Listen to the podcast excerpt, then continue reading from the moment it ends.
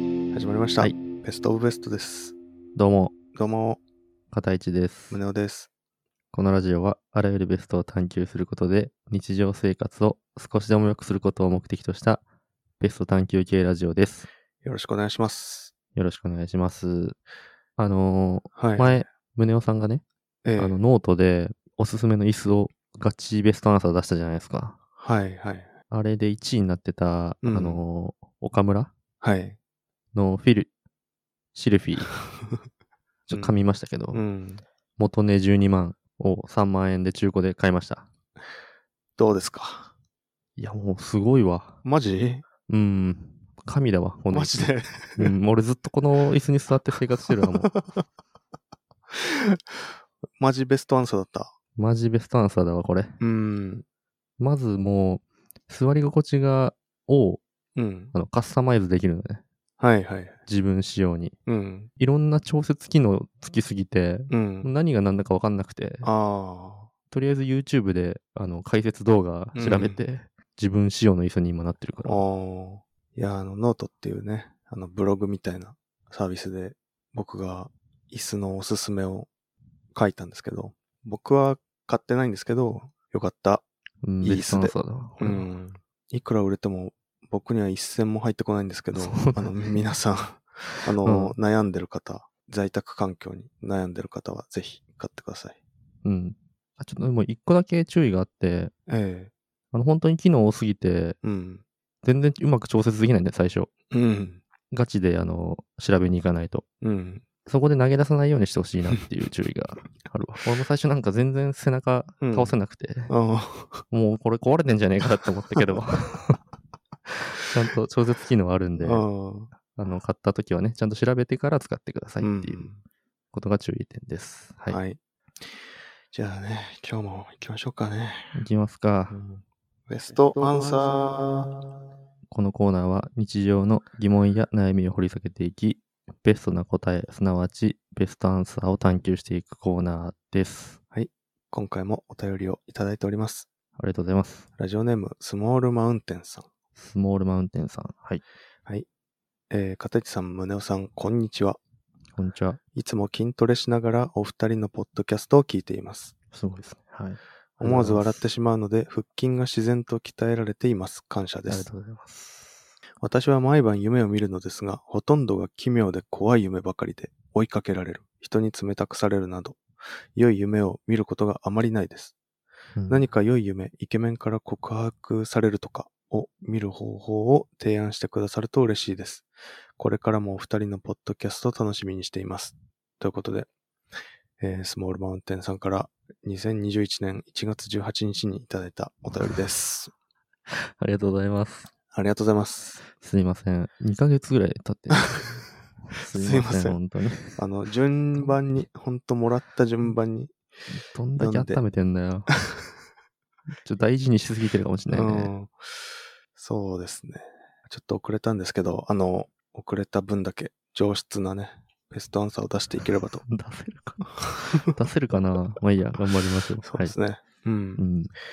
まあ、まとめるとあれですよね。こう、追いかけられたりとか、なんかそういう怖い夢ばっかり毎日見ると、うん。何かいい夢が見たいですという話ですね。なんか、夢とか見ますかいや、僕も仕事で忙しい時とか、うなんか、問題があった時は、うん。必ず夜寝たらうん。悪い夢見ますね。ああ、必ず、うん。追いかけられたりとかすそるうっす夢よね見ますよ。うん。メンタルやられてる時はやっぱそういうメンタルの夢見ます見ますね。うん。はいい。や、そうなんですよね。今、うん。スモールマウンテンさんも何かに追い詰められて、ストレスがかかっている状態なんじゃないかなそうですね、多分ねと。いう感じなんですよね。うん。なんかあの、ユングっていう人がユング。うん、言うってるんですけれども、突然世界中のいろんな人種でも関係なくうん。うん。悪夢っていうのはもう大体決まってると。決まってるんだう。ん、追いかけられるか、うん。落ちるか、だって。だいぶ、だいぶまとめ上げたな、そうユ ング。その2つしかないの。いやいや、なんかまあいろいろあると思うけど、まあ、うん追いかけられる、落ちる、もうこれは鉄板だと、うん。ユングさんも言っていますと。うん。ユングはなんだユン夢分グ、析家みたいなあ、ま感あじだねそうね。もうレジェンド・オブ・夢分析みたいな、うんフロイトっていう人がまず出てきて、うんこの人はこう無意識っていうのが人間にはあるんじゃねえか、みたいな。こう最初に言った、 そんな、ふと、うんふと小言みたいな感じで。うんそうそう。人間には無意識ってやつがあるんじゃねえかって。 太ってる うん。いやフ、ロイトって太ってる普通。あ、太っ普通な感じ。うんうんで、まあ言う言って。いや、それはもう超画期的だったわけよ。みんなさ、こう、普通に生活してたら気づかないわけよね。無意識なんて存在に。うん。でもフロイトがこう急に言い出して。うん。で、まあユングは、うん。それ見て、その本とかね。あ、フロイトのそう、本フを見ロてイ。トマジかっけえってう言って、ん。家に行って、うん。十家にいた十何時間かぶっ続けで間、うん、議論ししてね、まあ弟子になる。対談したんだ。そうそうそあう。ーすごいっすねって言って。うん。でもなんかだんだんなんかちょっと考え方とか違ってきて、うん。うん。ユングはこうフロイトとタモトを分かつみたいな感じだったような気がするな。うん、で、だから心精神分析とかフロイト派とかユング派とか、ああ、派閥があるんまだま。そう分かれていると。うん。まあ、そんなユングさんがうん。悪夢は大体2つ。二つ。追いかけられるか落ちるかだ と。クリアな。いや、いや、ごめん。これは俺 のざっくりだな想像入ってるまあまあ、うん。だいぶ想像入ってるけど、まあそんなま風あ、に。わかりやすく言うとね、っそうそうそう。ていう感じね。うん。。まあということで、まあ、スモーールマウンテンさん、毎日悪夢を見るっていうのは、ストレスかかってて、追い詰められていると。うん。だから見るんだっていう話なんで、そうだね。まあ、いいほ夢にする方法っていうのはね、まあ、いくつかあるわけなんですよ。そうですね。うん。この、さっき出てきたね、こう無意識にアクセスする方法っていうのと、無意識にアクセスする。うん。うん。あとは、現実のストレスにアクセスするうん。方法。うん。 2種類がありますよね。そうですね。うん。本当だったら、こう、ストレスを取り除けば、そういう悪夢見なくなるわけじゃないですか、多分。そうだね。真、本当の原因だもんね。そそのストレスっていうのがね。う。う。うんん。それがちょっとできないかもしれない。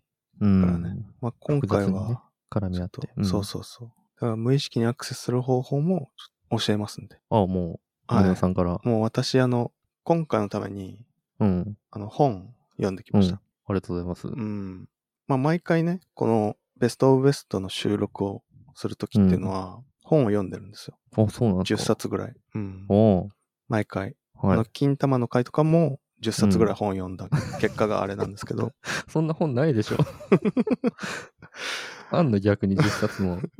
毎回ね、読んでるんですけど、まあ、今回読んだのはね、うんえっ、と、西郷信綱さんの古代人と夢、古代人と夢っていうう本んあと、西田正樹さんの悪夢障害悪夢障害う。んあとは、ブレンダ・マロンさんの夢バイブル。夢バイブル。うんはい。そして、中澤慎一さんの海江ソバージュ5巻、大正成人類学。え、最後のやつ 全然わかんないんだけど。このね、4冊と、まあ、あとは、あの、18冊ぐらい読んできたわけなんです けど。マジでう。ん。まあ、そ4の冊も読んだ。はごめん、なんか俺。い。うん。俺何してたかっていうと、うん。ガンプラでうん。ザク作ってた。あー、まあ、でごめんもなさい今日生きるよね、でもそれ。い生かせる、生かせればいいよ す。るかな生かせれば。ガンプラ。ううん。んまあ頑張るわ。うん活かせるように。うん。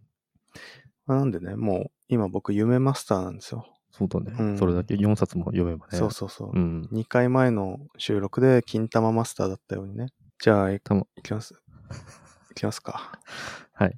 まずね、無意識にアクセスする方法なんですけど、はい。これも何種類か方法があります。はい。まあ、やっぱり夢っていうのは現実の世界じゃありえないことが起こるじゃないですか。はい。こうそれはあれなんですよね。シンボル、シンボリックだからなんですよね。夢っていうもシンボリのッが。ク。うん。例えば象徴黒い、黒い猫がさ、通り過ぎたって言ったらうんなんかちょっと不吉みたいなあるじゃないですか。不吉かセーラームーンだよね。そう、不吉かうんセーラームーンじゃないですか。うん。いいのうん いい、いい、大丈夫。このスタンスで大丈そうそ夫。うそう。 え大丈夫、大丈夫。で、でも黒い猫ってさ、うん。別にこう、それ自体がさ、不吉であるはずがないじゃん。ただ色が黒い猫だからね。そうだね。うん。でもなんか我々はこう、不吉みたいな、そういう不吉の象徴としてね、うん、うん。捉えてるわけじゃないですか。で、その不吉の象徴みたいな、その象徴みたいなのが絡み合ってるのが夢うーん。なわけなんですよ。うんうんうんだからありえないことも起きるし、なんだいい意味がわからないこととかね、はいはいはい。どういうふうに捉えたらいいんだみたいなこととかうもん。起こると。うん。だからその象徴的なものを使ってアクセスすればいいんですよね、無意識うーに。ん。なるほどね。うん。まあ、さっき黒猫の例を出したんですけど、うん。まあここになんかいい感じの動物とかを出していけばいいわけなんですよ。そしたらなんかハッピーじゃないですか。やっぱ夢のそ中うで。だね。うん。なんか追いかけられてたらなんかいい感じの動物が出てきて助けてくれるとか。一気にハッピーな夢になるわけですよね。まあなんで、今日はおすすめの動物、動物なのそう、おすすめの動物ちょっと教えるんでおすすめの動物なのうん。 ?4 冊読んだ、本当 に。夢の話。4冊読んで、そういううん結論に至そっうたそうわけそねうそ無意識にアクセスすうるん象徴的な、うんいい感じの動物をう。うん。持っていきましょうっていう。まあ、これあれね、方法の一つ。あ、一つ。そうそう、一例一つ目の方法はね、いはい。もう今日満載ですよ、でも。あの、1時間番組になるあ、か1もしれ時ない。間番組。はうい。ん。じゃあ、いきますね。うん。目牛。目牛、うん。ミルタンク。そうですね、ミルタンク。これ、目牛なんですけど、まあ、有名な話が、旧約聖書の有名な話があって、うん、いろいろ出てくるな、う今日んそのヨセフさんっていう人が、エジプトのファラオがね、うん。見た夢を分析しするみたいな。う。うんんすごいな。うん。でファラオがこう、7匹の太った目牛を見て、うん。その後、7匹のすごい痩せ細った目牛を見たと。夢で。ヨセフライザッはプ、、ライザップの夢じゃん。 そう。最初、ろ6匹の、6匹だっけ7四匹の7匹、7匹の太った時はあれでしょ、うんドゥーツッドゥッうんでしょそうそうそう。で、その次痩せ細った時は、テーテーテレテそうそうそうそうテレテってやつでしょ回ってるってことね。うん。牛。が。で、まあ、片一はそう判断するじゃない。うん、そう、そう。 まあヨセフはこう違った。俺が相談相談されたらそうかうんな。そラうイだザッねプやったうらね、ん。残お前首はダイ斬ダイ首エだね ット。斬首されんだ、うん俺。斬首だね。そら。そうか、ファラオに。そう。まあ、ヨセフはね、こう言ったと。うん。はい7年間作物とか豊作やなと。で、その後7年間飢饉が起こりますようーん。って、7頭の太った目牛っていうのは豊作のはいはい象徴。はいそしはいてはい痩せた7頭の目牛は飢饉の象徴だ。まうん。あそういうふうに解釈したわけなんですよ。うん。だからまあ、太った目牛の夢っていうのは、ヨセフ的にはすごいいい、いい象徴なんだ、うん取ったいい目牛っていうのは。うん。まあ、そんな感じでね、いっぱいこう、動物持ってきたんで。はいはいはいはい。一つはそれね。そうそうそう。目目牛牛。ねうんう。ん。じゃあ、二つ目いきますよ。はいはい。お牛。お牛。お牛。お牛はすごいパワーがあるっていう。じゃあ次の動物いきましょうか。早 くないお牛の扱い。お牛の扱い。早くないお牛すごいパワーがあるっていうね。うん。うん。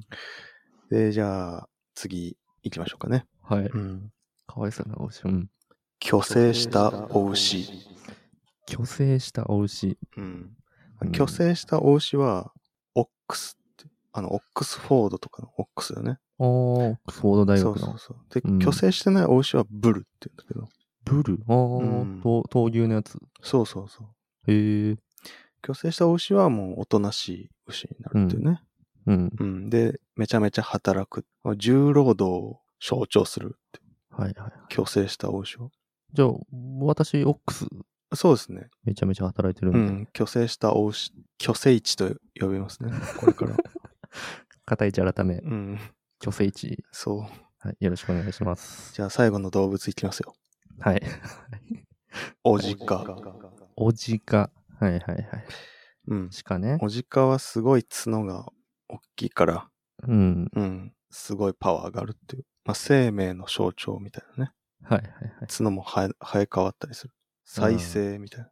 あれかな、あの、もののけ姫でもね、うんうん。そうね。獅子神様みたいな。そうそうそうそあれ、鹿の形してたよう。うね。ん。まさにそれなんですよ。そんな感じの動物をうん。登場させるといいんじゃないかなと。だから、こう、フィギュアとか買えばいいんじゃないかな。ああ、牛のうん。虚勢されたお牛のフィギュアとかを。うん。自分で矯正すればいいんじゃないえお牛のフィギュア買ってうん自分でヤスリで矯正すればいいんじゃない、かわいそうやな。かわいそうだなまあ。フィギュアだからうね。ん。つ作り手にも失礼。はい。すいませんね。 目牛とうん。お牛と矯正されたお牛、うん。お鹿うん。を登場させとけば、うん。ポジティブな、シンボリックな印象になるってことね。夢そが。ういう、そういう話なんですよ。はいはいはい。だから枕元とかにフィギュアとか置いたりすればいいんだ。うん。うん。そういうのをトーテムっていうんですよね。こう守り神的なあー動物はいみたはいいなはねい。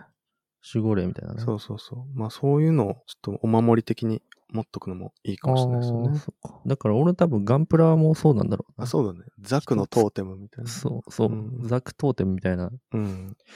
で今でも左足と右足しかできてな いから、だいぶ弱いガンダムが登場しちゃうけどね。動かないな。うん、うん足だけで。早く完成させないとうん、 守っそてうくれないもん。膝蹴りしかできないから、ねうん 動くんだ、足だけで。うん、一応ね、うんうん。なるほどね。そうなんですよ。分かってきました。まあこれがまあ1個目ですよね。 1個目のね、うん案ね。うん。あと、次が呪文です。呪文。悪い夢を見たときに、これいい夢にするっていう技が、実は古来からありまして、めちゃめちゃ興味深いじゃないですか。えーこれを夢たがいとか夢違いっていう技なんですよ。えー、知りたいですね、普通えにーそれは。うん。これ、あの、呪文も何種類かあるんですけど、はい。まあ、一番有名なのが、きび大臣、夢たがい、図文歌っていう。はい。日本のやつですかそれは。そうですね。人の。きび大臣、うんもう一回、もう一回、ききび大臣、夢たがい、図文歌っていうのがきびだがあっいて、夢だがいのう女、ん、そうそう、みたいなやつがあって。全然言えてなか ったでしょ、今。さっきさっきからさ、そうそうそう。俺のなんか話流しすぎじ ゃないセーラームーンの下りから流しすぎでしょ、いもや、でも合ってる、合ってる。はいはい大体合ってるから。ううん。ってえ、いうの何が。それを言えばいいってこときびだがい、全然言えてんだって言えばいいのうん、そうそう。いや、じゃない、 そう、じゃないんですよ。うん。じゃあちょっと言いますよ。はい。えっ、と、荒千代の、カルヤの先に立つしかも、うん違えをすれば、違うとぞひ聞 く。むつ。うん。何それ。っていう歌があるんですよね。これを全然 3, いい三回ぐらい唱えてうん。いくと、うんもう普通にいい夢になるっていう。うん。短歌みたいなもんだそうそうそう。これが、ここう夢互いのうん。こう呪文だとされてるんですね。へうえ。ん。それはね、夢の中でうん。い歌わなきゃいけないの、その短歌を。や、もう起きてからでも大丈夫ですね。起きてからでも、うん寝る前でもいいの。そうそう。寝る前でももう常に唱え続けてもいいし。わあかあ。んないけど。うん。大丈夫かな。怖くないなんか使い方間違ったら 自分に跳ね返ってくるみたいな、あるじゃん。 呪そ うい、うのって呪い返しみたいな。そうん。まず、悪夢を見たときに唱えましょうね。じゃあ。う。うん。うん。悪夢を見た時に唱える。ちょそうそう。悪夢を見たときに唱える。っともう一回、あの、うん。わかりにくかったんで、しっかり言ってもらっていいで すか荒千代の軽屋の先に立つしかも、違えをすれば違うとぞ聞く。ちょっと短歌読んでるやつに寄せて った。中途半端やな。っていう歌ですね。うんはいじゃあこれを唱えると。そうですね。で、こういうことを、うん。まあこういうのってちょっとまあ若干宗教チックだし、うん。あの、まあおまじないとかね、こうなんだろう、現実的ではないんですけども、うん。こういうのこそこう無意識にアクセスするためのうん。技になり得るんですよはいね。はいはいはい。うん。こう無意識の世界を扱うのがやっぱ宗教とかおまじないとか、うん。多分そういう領域なんですよ。ああ、なるほどね。うん。だから、そのそういう方面に伝わってる技法うん。であったり、その文化とか、こう風習っていうのは無意識にバリバリ聞くっていう。よくわかんないものね、よくわかんないものでうん。アクセスするってことね。。そうそうそううん。う。ということなんでね。はぜい。ひ試してみてください。試してみてください。で、次がですね、うん、まだありますうか。ん、現実のストレスに対処するっていうあれ、そっちも扱っちゃいまはすい、か。扱っちゃいます。これ、あの、科学的な方法があります。すごいですね。えー今回、あの、調べてきたので、私、非常に楽です。あの、聞いてるだ けなんで。 うん。うん。働いてください。はい。えっとですね、まず、う現実のストレス、まあ、多分、十中八九上司から来てるんじゃないかなとちょっと待って。思ユうンの グぐらいで、決めつけてるよそれ まあ、十中八九上司だと思うので、そうだよな。えーうん、人間関係でしょそうです。要はね。まあ、なので、えーこちらです。上司を倒す。うん。うん。それだ。これですね。 まず。ただ、これじゃなかった場合ですね。うん。えーもしかしたら、寝方とか悪いんじゃないかなって。あそういうことうん。取り除けてないんだ。だから、そういうストレスそを。うそうそう姿勢がすごい悪いとか、肩が凝ってるとか。はいはい。そういうのがあって、寝てる、寝るときに悪夢になっちゃうっていううん。パターンもあるんじゃないかなと思って、うんうん。これはどうかなと思ってるんですよね。はい。岡村シルフィーを買う。うん。 ですよね。そうなりますよね。そうなんですよね。うんあの、岡村シルフィーを買うことによって、こう体のこわばりとかをうん。解消して安眠することができるってそう。本当にそれいける よ。俺だってう。、ん。岡村のシルフィー買って、うん。在宅勤務したんだけどう、ん。もう、夢の世界へいないざなわれそうになった もん。もちょっと寝てないそれ。うね大丈夫、大丈夫。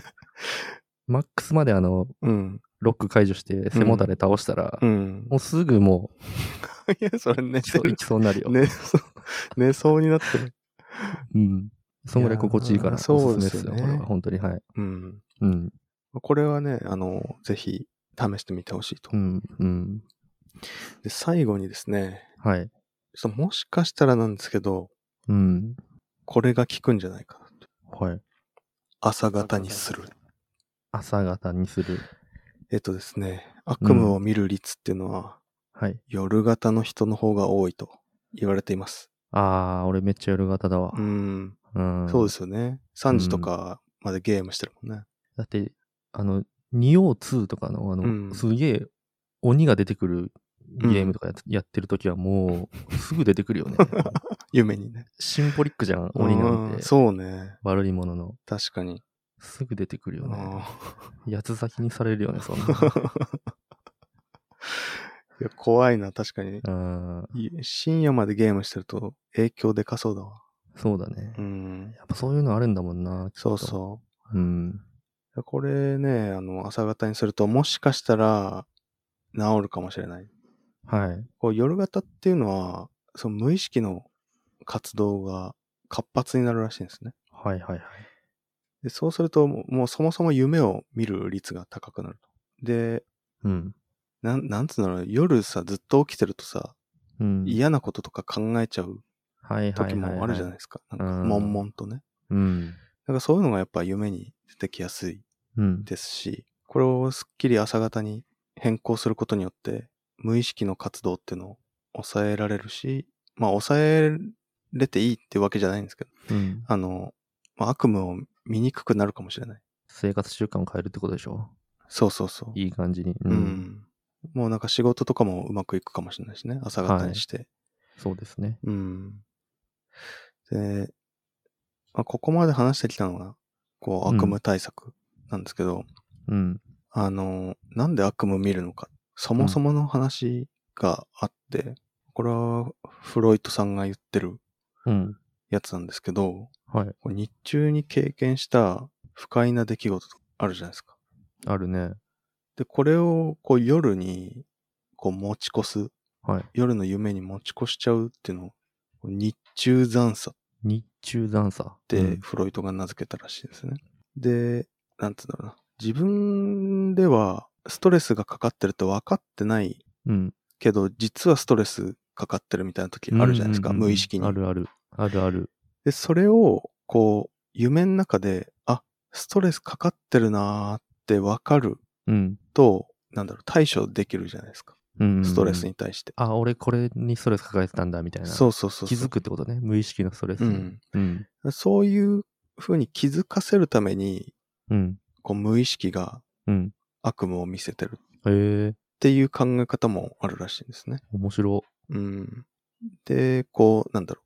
夢の中にそういうストレスを挿入して、うん。これ夢工作っていうらしいんですけど、うん。めちゃめちゃストレスがあると眠れなかったりするうん。けど、うん。その夢の中に、こう、スッと差し込んでくれることによって、うん。眠ってもいいよって体は言ってるはいはい。らしい。へえそういうふうにできてるってこと、うん、そういう風にできてる人と間。構造的に。そうなんですよ。へえで、毎日悪夢を見るっていうのは、それだうけん強いストレスをかかってうるっんてうん。うん。ことなんですよね。気づいてないんじゃないの、うん。気づけよもしっつってかしたら毎、日そうそうそうそう。うんもしかしたら、私はこう大丈夫だと、頑張ってるんだけど、実はストレスがかかってるとかかもしれないですね。そうだね。それあるな。うん。思わぬところに潜んでるかもしれないね、そうなんですよそのストレスの原ス因トがレね。うん。で、さっきまでね、言ったのやつはもう一旦全部忘れてもらって、あ忘れていいんですかこれがはい本当のベストアンサーなんですけど、うん。夢に気をつける。ほー、なるほど。これが、えーうんベストアンサーになります。 そっか好きやな、このやり方。うん。こういうの好きやな、全部。ええなんか、言ってきたこと全部なしにして、そうそうそうそう。新しいやつ出すっていうやり方。好きやな、自分。そうなんですよ。はい。最後の最後にね、こう、こういうの好きなんですよね。これ好きなのね。うんうんそして、夢日記を書くっていうのは、うん。なぜベストアンサーなんでしょうか。えっとですね、うん、まあさっき言ったように、うん。こう夢ってのは、ストレスあるよって言ってるサインなんですよ。うん。だからこう、意識的にそのそういうサインに気づくことができれば、あの、まあ対処したりとかできるし、うんうんうんうん気づくっていうのがもうそもそも解決になったりはいはいはいはい。する場合もうん。あると思うんですね。確かに。で、睡眠の研究者はみんな夢日記っていうのを結構つけてるらしいですね。へえ。うん。あの、まあ、ホブソンとかね。うん。あとカートライトとか。カードライトうん。あの、睡眠の研究 者。ホブソンって ね。サウンド的にはもうゴブリン。いえホブゴブリン。ゴブリン。ホブゴブリンだな、それ。うん。いるんだね、そういう人がね。そうなんです。夢界ので、これつけとゴくブリンがと。、うん。そう、 夢界のゴブリンつけてるんですけど、うん。まあ、つけると、まあ、うん夢も覚えられるし、しかもどんなストレスを感じてるかっていうのが、うん自分で理解しやすくなるし、うん見える化できるっていう話なんですよね。なるほどですね。そうすると、見える化できると、マネジメントできる。うん。ストレスマネジメントができる。 SM ですね。うん、。そう。ストマネね。ストマネができるってうことね。ん。だかうん。 なるほどね。らそれっぽくないだ、ぽいねわ。それっぽいでめしょち。ゃくちゃぽいわ。そう。いや、そうなんですよ。おー、だから夢日記書けばいいんだ。そういうことなんです よ。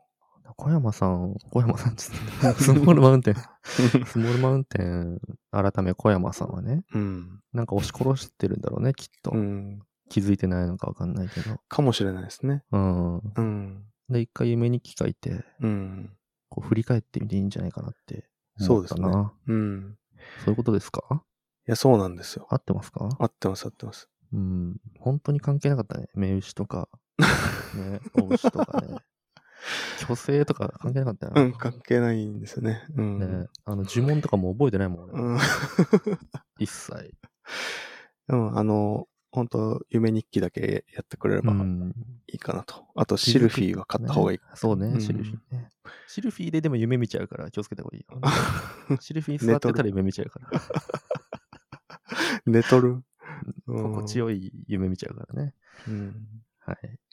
そう、なんか、最近、やっぱ現代社会って忙しすぎて、うん、夢の重要さとかを結構軽視してると思うんですよね、みうんんうな。んでも昔の人たちって、夢の結果で、なんだろう、結構重要な決断とかしてたみたいなんですねうん。。夢占いみたいな感じ。そうそうそう。う。はいはい。なんか、まあでも夢って無意識がすごい出るから、うん。自分ではこう考えてもなかったけど、実際正しいみたいなこととかも夢が教えてくれるみたいなはい。こともあるかもしれないですよねう。ん、そうだね。うん。いいこと言ったんじゃないすごい。そうんう。でしょうん。よかったわ。うん。今回。うん。ほんとすごいわ。まあでも、そうだな。目牛とかね、うん。お牛とか、その、いい感じの象徴的なうん。動物とかをね、うん。周りに置いてもらいながら寝て、で、まあ、なんかあったら呪文唱えて、それで悪夢のストレスをちょっとずつ減らしながら、その内容を夢日記としてメモして自分のことを振り返るっていうそうですね。のがベストアンサーってことですかね。そう思います。いいですかはい。こんな全部掛け合わせたうん。ベストアンサ ー。私が、私話聞いてただけなのになんうかん言ってしまって、いや、でも、ありがと大丈夫う。ですか。まとめてくれて。いや、そんな感じでいかがですかね。そうですね。はい。スモールマウいンテンさん。やーあ、大変だったな。りがとうござい読ます。む本の。うん。でももうちょっと毎週読んでこうかなと思って。当におーあの、教養も深まるし、うん。ちょっと深めのことを言えるかもしれないなと思って。うん。もう来週からも毎週うん。読んでこうかな。大丈夫、そんなこと言って。うん。来週のお便りは、究極のエロシチュエーションか。ああ、読もう、読もうか。これは 俺も。俺も読むわ。いろ んな本。そうだね。あちょっといろんな本とか、いろんなコンテンツをこう、うん漁るわ。はい。うん。いつも以上に。そうですね。はいちょっと読んできてください。うん。究極のエロシチュエーションについて。はい。まあ、ということで、来週の次回予告は赤井田ダリオさんのお便りですね。はい。えー、じゃあ、今回はこんこんなな感感じでじすで。かね。あれ、最後言っときますか。ああ、インスタやってます。ラジオアンダーバうーんベ。ストオブベストでうん。検索してフォローしてください。はい。あと、ツイッターもやってます。あと、ーノートもやってますね。感想はね、うんハッシュタグベストオブベストでお願いします。はい。あとお便りもお待ちしております。はい。お待ちしております。じゃあ、終わりましょうか。そうですね。はい。ありがとうございました。ありがとうございました。あら、あら。